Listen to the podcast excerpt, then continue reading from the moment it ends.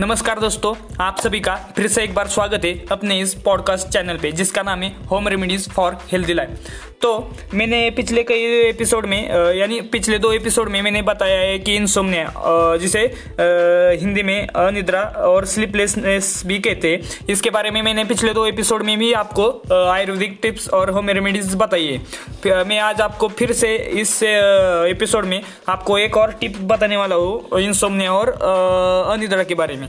तो भाँग भाँग ये भाँग ये पेय और ये जिसे आप कुछ भी कह भाँग ये पेय हमारे इंडिया में बहुत जगह मिलता है और ये भगवान शिव को बहुत प्यारा ऐसा प्यारा प्यारा होने वाला पेय है। और भाँग के इस्तेमाल से हम बहुत ही बढ़िया और कारगर एक दवा बना सकते हैं, जो कि जिसे हम अनिद्रा और इंसोमनिया के लिए इस्तेमाल कर सकते हैं। तो हमें क्या करना है दोस्तों? हमें क्या डेढ़ सौ ग्राम डेढ़ सौ ग्राम गुलाब की पत्तियाँ लेनी है।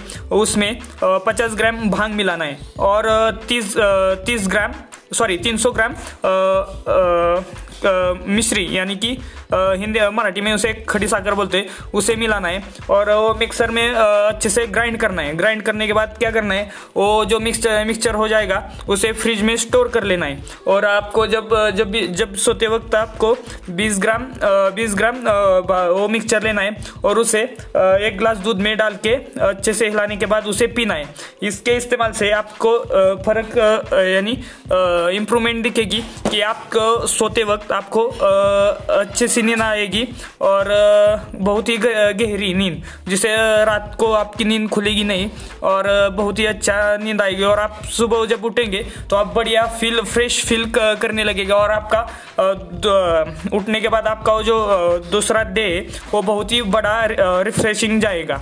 तो यही बताना, बताने था आप आज के इस टिप्स में। तो hope I you are enjoying this tip और यू लाइक दिस टिप्स अगर आपको ये टिप्स अच्छी लगी होगी तो आप कमेंट करो लाइक करो और शेयर करो अपने फैम फैमिली रिलेटिव्स को ये टिप्स बताओ, जो भी इस डिसीज़ यानी रोग से प्रभावित है, उनको ये जिन, उनको ये दवा और औषधि इस्तेमाल करने करने को कहिए। तो थैंक यू और बाय बाय